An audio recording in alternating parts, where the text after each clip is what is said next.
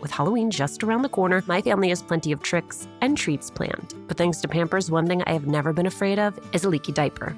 Fear no leaks with new and improved Pampers Swaddlers, now featuring a blowout barrier at the back waist that helps prevent up to 100% of leaks, even blowouts. We've always looked forward to getting the girls dressed up for Halloween when they were babies, and with Pampers, we knew that in addition to being absolutely adorable in their costumes, they would be dry, clean, and comfortable. With Swaddlers, you can rest assured that you have superior leak protection while keeping baby skin healthy. Pampers Breathe Free Liner wicks away wetness, allowing baby skin to breathe, while the lock-away channels help keep baby skin dry and healthy. Pampers Swaddlers are dermatologist approved by the Skin Health Alliance, hypoallergenic, and free of parabens and latex. Pampers Swaddlers are available in sizes newborn to size 8 and now feature designs with the newest animal characters, Shiloh the elephant and Freddie the duck. For trusted protection, trust Pampers, the #1 pediatrician-recommended brand. Download the Pampers Club app today and earn Pampers Cash. Redeem your Pampers Cash for exclusive Pampers coupon savings and rewards. A little update on our March 27th live recording of Latina to Latina. You did it. You sold out our early bird tickets. Thank you, thank you, thank you. There is still time to grab your regular tickets while they last. Again, the details. We are partnering with our friends at Poderistas to bring you a conversation with New York Times bestselling author Xochitl Gonzalez. It is happening at the William Vale in Brooklyn on March 27th. You can find the link to purchase tickets on our Instagram page at Latina to Latina or on mine at Alicia Menendez XO. I cannot wait to see you.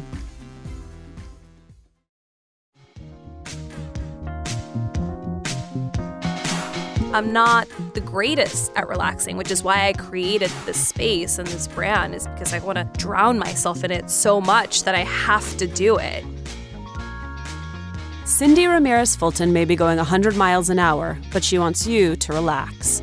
She's the entrepreneur behind Chill House, a spot in New York City's Lower East Side where you can decompress with a latte, a manicure, or a quick massage. But for Cyndi, the cafe and spa is just one piece of a much larger vision, a global brand for modern self-care. Cyndi, it is fun to see you off of Instagram. Yes, I love that intro. Can I get that email so I can use it in the future? Yeah, for your webpage, you're welcome. It's perfect. Global. Yeah, well, you're clear about what you want. Yeah, I definitely want to be global for sure one day. Cyndi, your Instagram bio reads, "Someone once said, I'm like the Rihanna of hospitality." Is that still up? Yes. Really? What does that mean? Someone said that. I think I may have had a couple of glasses of wine and thought that was funny, and I posted it. It just means that I've kind of become known for being in the hospitality space in a couple of different ways. I've been in it for so long. Mm-hmm. I was a waitress when I was 18, a bartender by the time I was 20, and then I was a partner in a bar by the time I was like 25, 26. And then now I have Chill House. Right. And from my understanding, that nightlife journey was a surprise, right? Like, you were headed to college, you were going to do fashion marketing, and the nightlife bug just bit. Oh, yeah. It bit so hard. So I moved to the city when I was 17. I'm from Queens originally.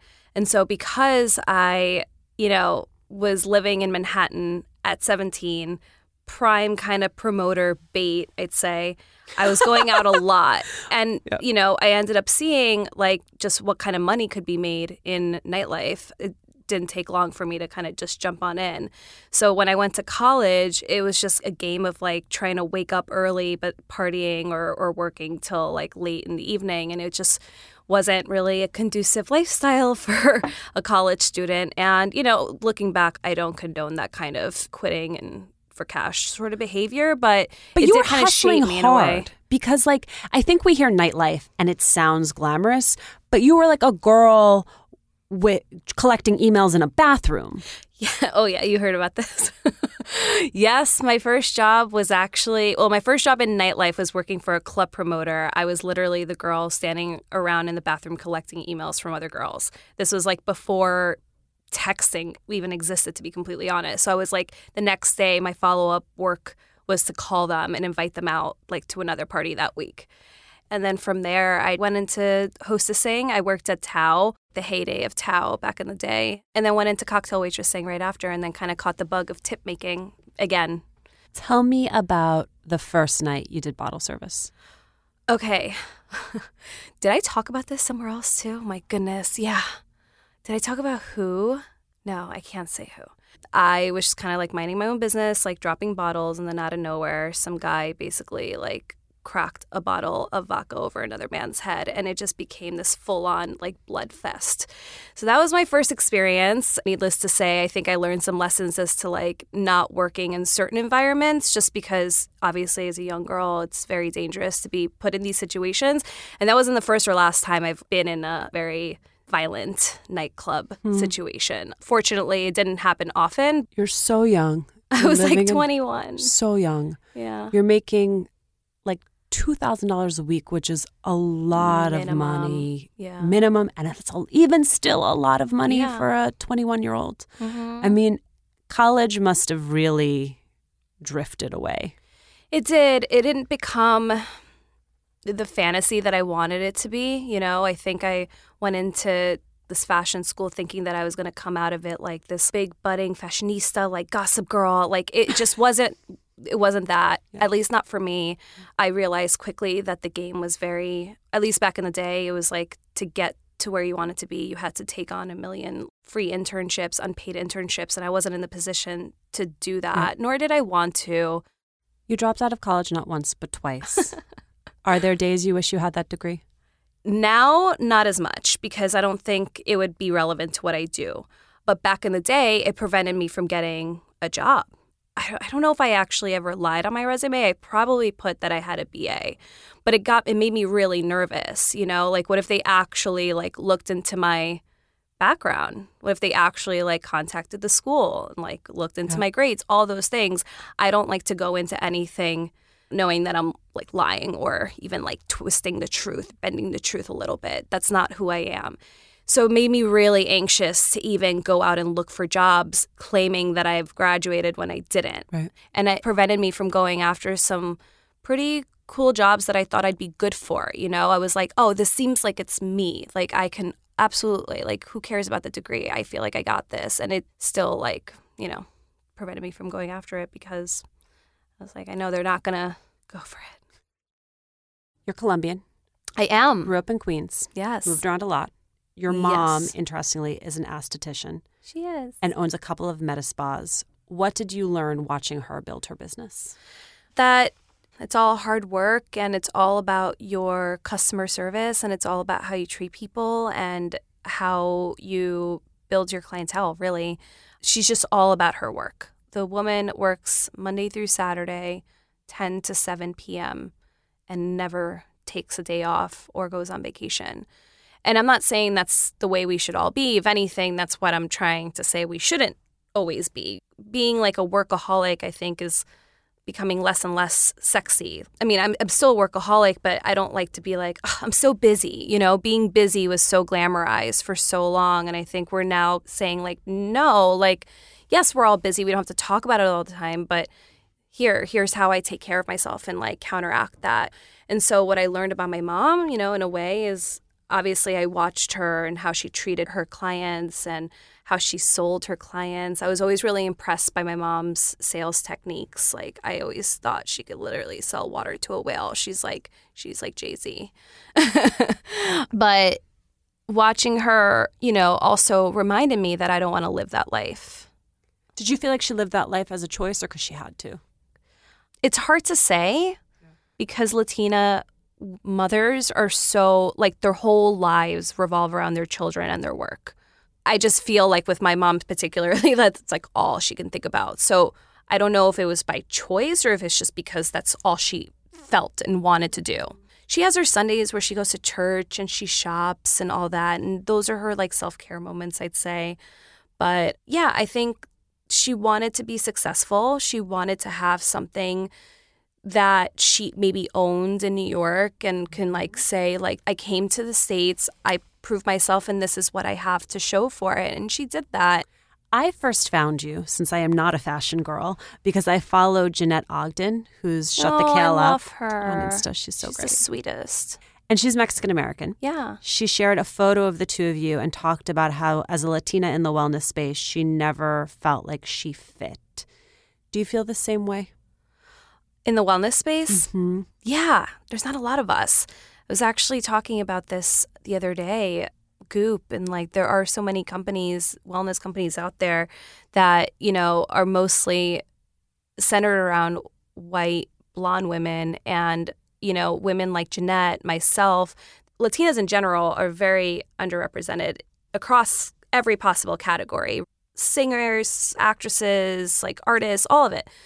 And wellness is literally a category that's so behind as far as representation that I'm glad Instagram has allowed women that have my skin color to feel like it's okay. Like I can practice this and I can talk about this. You know, it's not like, why should we be the stereotype that always eats rice and beans? Like, no, we eat kale. We eat, you know, we nourish ourselves in other ways too. When my babies were going through their exploration stage, I had so much to worry about. Falling over, bumping heads, what did she just put in her mouth? The list was endless. But when they were in Pampers Swaddlers, I knew I never had to worry about a leaky diaper. Swaddlers are great for both baby and mommy. They keep your baby's skin healthy and dry with Pampers Breathe Free Liner, which wicks away wetness, allowing your baby's skin to breathe. Swaddlers have always given me peace of mind, knowing that diaper rash and leaky diapers were not in our future. There's also the blowout barrier at the back waist to help prevent up to 100% of leaks, even blowouts. Pampers Swaddlers are dermatologist approved by the Skin Health Alliance, hypoallergenic and free of parabens and latex. Your baby deserves that. And they're available in a wide range of sizes from newborn to size 8, and now feature designs with the newest animal characters, Shiloh the elephant and Freddy the duck. Having a diaper you can depend on is important, and it's why I have always loved Pampers, the #1 pediatrician-recommended brand. Download the Pampers Club app today to start earning rewards with every diapers and wipes purchase. Not to mention, get great parenting content with Pampers Club.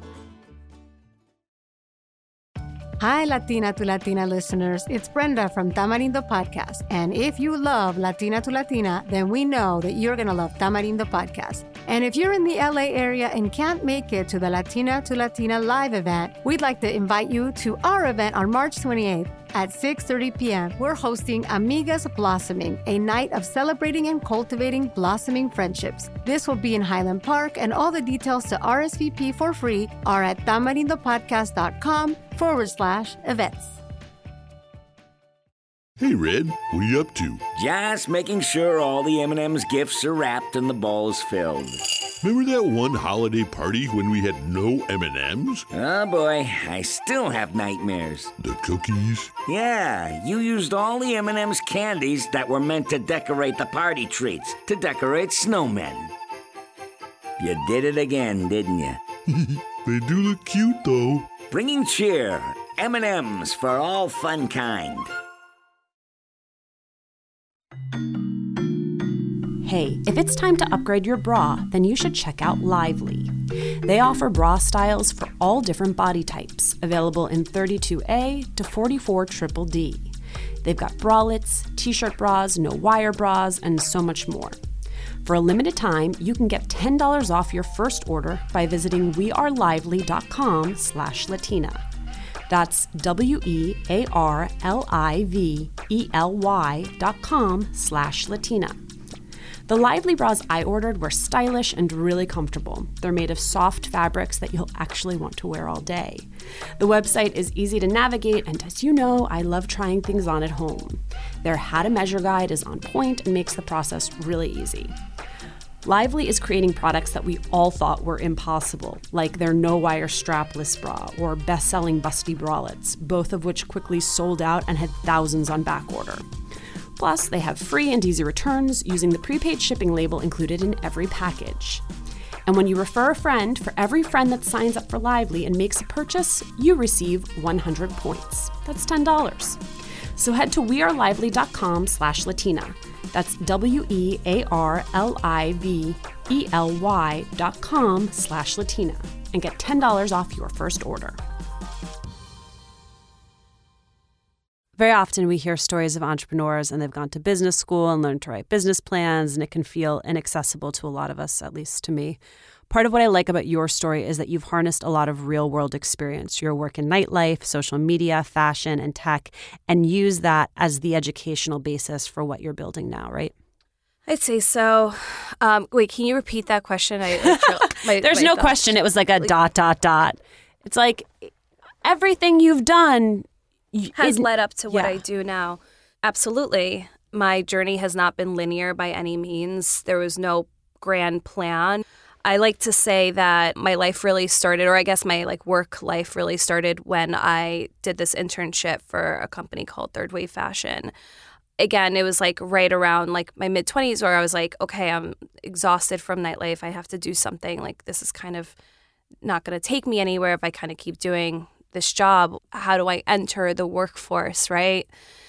I found this really cool internship that actually grabbed my attention. It was very clear that it was a brand new startup that was just kind of trying to figure it out. The founder had both a fashion background, a tech background, and a business background. It was kind of trying to mix the three and help entrepreneurs fill the holes wherever they're not well-versed, right? So someone from a business background is really interested in starting a fashion business but doesn't have the fashion kind of credentials. We came in and helped out in some way. So I love the idea of being able to help other entrepreneurs because I wanted to learn from them, And as an intern, you don't have to know everything. You just kind of have to be there, soak everything in, and help out as much as you can. Yeah. So luckily, I landed the job. I think I was doing a great job. I was very, very invested. I was there almost full time, helping her out as almost a right hand. And then 6 months in, towards the end of the internship time span, I asked if I can be full time, and she said yes. And it was literally the same, I think within the same couple of days, I got fired from my first job ever at some nightclub. They accused me of stealing, and I was okay, I wasn't, but thank you. This is actually a blessing because I just got hired full time. So bye. Wow. And then I never looked back. So it was kind of it was very synergetic, I'd say. And that job was a huge learning experience for me. I got to meet a ton of people that I'm still friends with today. I got to learn what I wanted to do and what I didn't want to do, I'd say also. It taught me a lot about startups and just the tech space, I'd say. Where I'd want to land as an entrepreneur. So I think it was an amazing opportunity to learn about an industry that I otherwise probably would have never entered. Can you talk to me about influencing and about social media and how you came to really master and understand that? Master. I don't even know if I master it. How it happened, after leaving that job, I started my website, Taste the Style. I carved a little niche for myself in this space in some capacity. I was thought of as the girl that would look stylish but was also eating a burger. And that's how I kind of first started doing Instagram. And this is Instagram before. I feel the biggest influencers on Instagram were the ones that were being suggested by Instagram. It was a photographer or an artist or a videographer. You weren't, or if you were a major fashion blogger, that was right around the beginning too. But it wasn't a real girl from New York, There weren't those. We weren't necessarily ranking in the follows. So I think somehow because of Taste of Style, I kind of had this position in lifestyle. People started paying attention, following, and then I ended up taking Taste of Style and turning it into more of just an overall lifestyle site, less about me. That way I was able to kind of do other projects if I wanted to and have other people contribute to the platform. Hello, I'm Ashanti Gholar, and I'm so excited to tell you about a brand new podcast, The Brown Girl's Guide to Politics. The Brown Girl's Guide to Politics is a one-stop shop for women of color who are looking to learn more from women of color in politics, and also just to see what's going on and how other women of color are working to make the country a better place. The Brown Girl's Guide to Politics is for that woman of color who has been told that she doesn't have a place in politics. It is for that woman who knows that she wants to be involved in politics but doesn't know how to get started. It's for that woman who wants to run for elected office but needs to hear from someone who looks like them, who has done it before. I've teamed up with Wonder Media Network to bring you a season full of conversations with women who are leading the way in politics today. Subscribe wherever you listen to podcasts.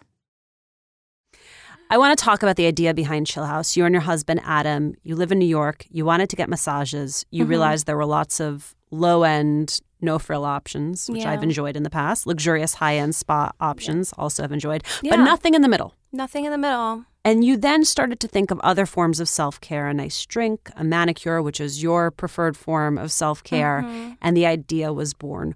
What was the first step you took to make this happen? I'd say looking for spaces was the first step. That's a huge first step. Yeah. Well, that's the funnest step, I think.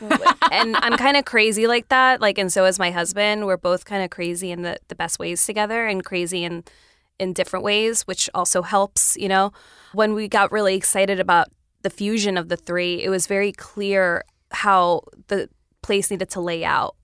So I think that's when we were right. Let's just start looking for spaces and seeing what the rent is. Because a lot of times when you need to model things out, you need to know what your prices are, what your rent is going to be, because that's going to be your biggest expense. I think we started there and then worked backwards. And how did you do the initial round of funding for Chill House? Friends and family. The guys, my partners, so Adam, his partner in the bars, they've been down this rodeo a couple of times with the bars. So we were able to tap into a bunch of that network, as well as, you know, some of my friends. I had a lot of personal friends that threw in $10,000, $20,000, $30,000. That sort of smaller checks, but it helped out a ton. And then, you know, we obviously bootstrapped for the next year or so. And then this past year, we did a little bit of a bridge round to carry us through another year. And then hopefully a bigger round. For someone who doesn't know, can you explain what a bridge round is? Bridge round is kind of this in-between round, mostly between a friends and family or your Series A. So maybe it could be considered a seed, and it just allows you to raise capital without having, I guess, a valuation on your business or establishing a valuation right away. Mm-hmm. So for us, since we're still really new, we're still kind of proving our worth, we wanted to keep as much equity this early. Right. And then we can go back out when we've proven our valuation, I'd say in about a year. As you prepare to talk to VCs, how do you explain what you uniquely bring to the table? That's a good question. I'd say we probably will position ourselves, or do position ourselves, as wanting to be the leader of this conversation. I want for Chill House, the name Chill House, to be synonymous with the practice of self-care.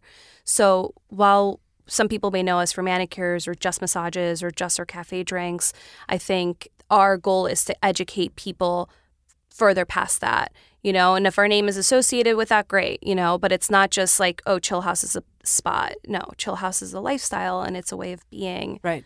That's probably the biggest value prop, I'd say, is just the mission and the community that we build around the mission.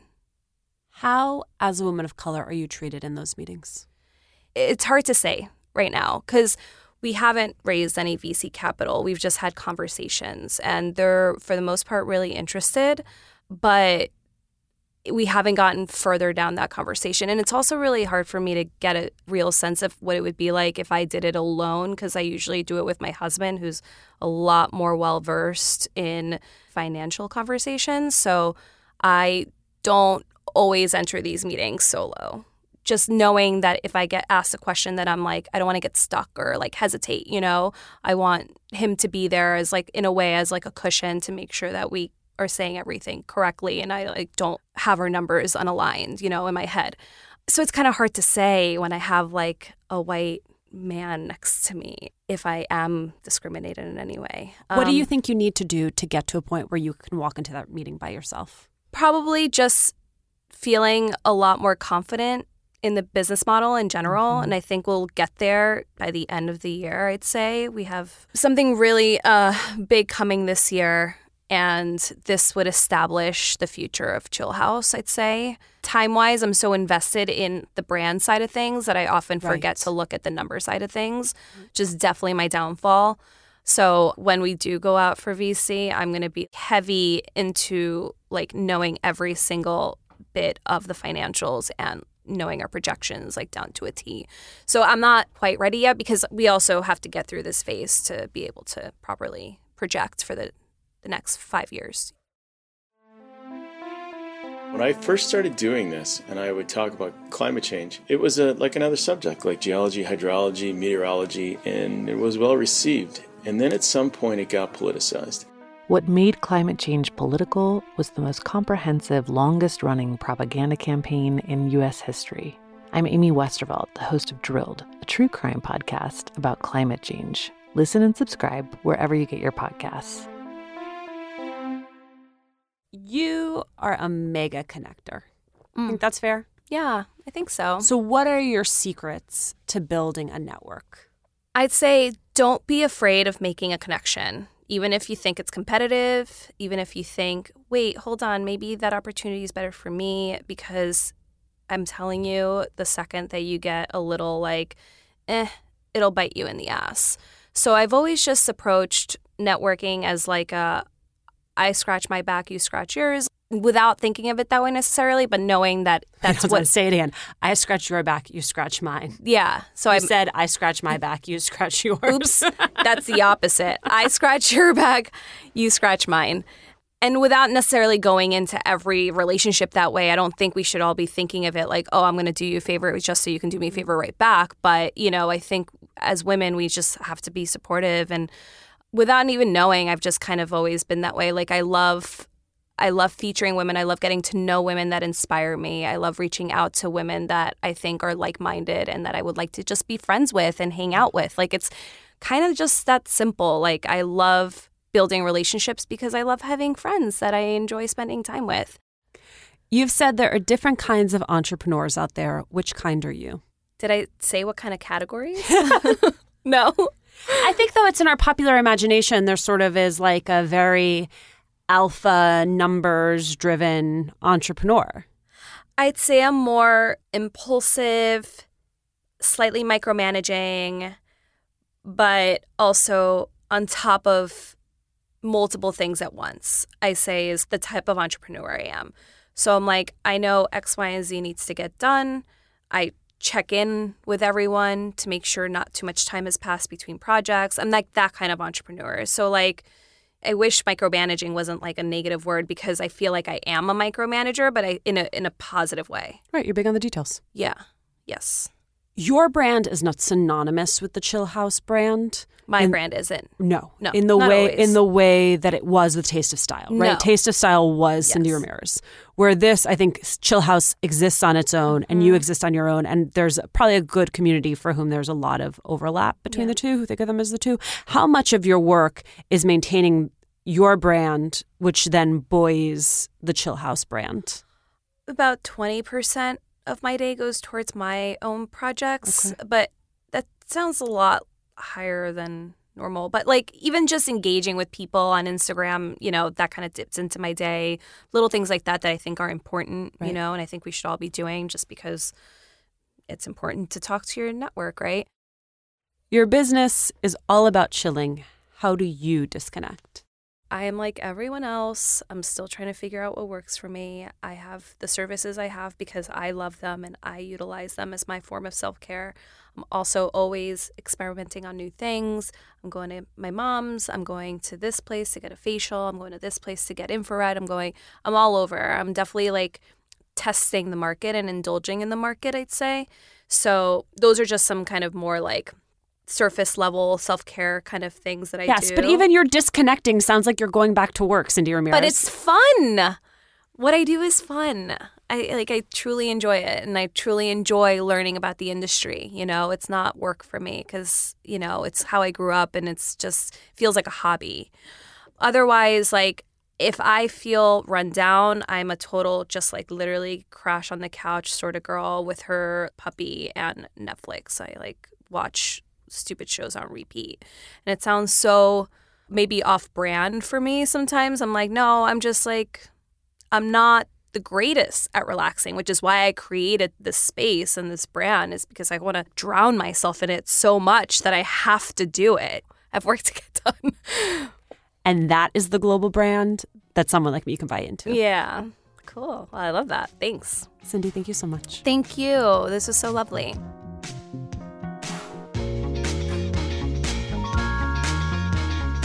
Thanks for joining us today. Latina to Latina was originally co-created with Bustle. Now the podcast is owned and executive produced by Juleka Lantigua-Williams and me. Maria Muriel was the sound designer on this episode. We want to hear from you. Tell us who you want to hear from and how you're making the show a part of your life. Email us at hola@latinatolatina.com. Remember to subscribe or follow us on Radio Public, Spotify, Apple Podcasts, or wherever you're listening.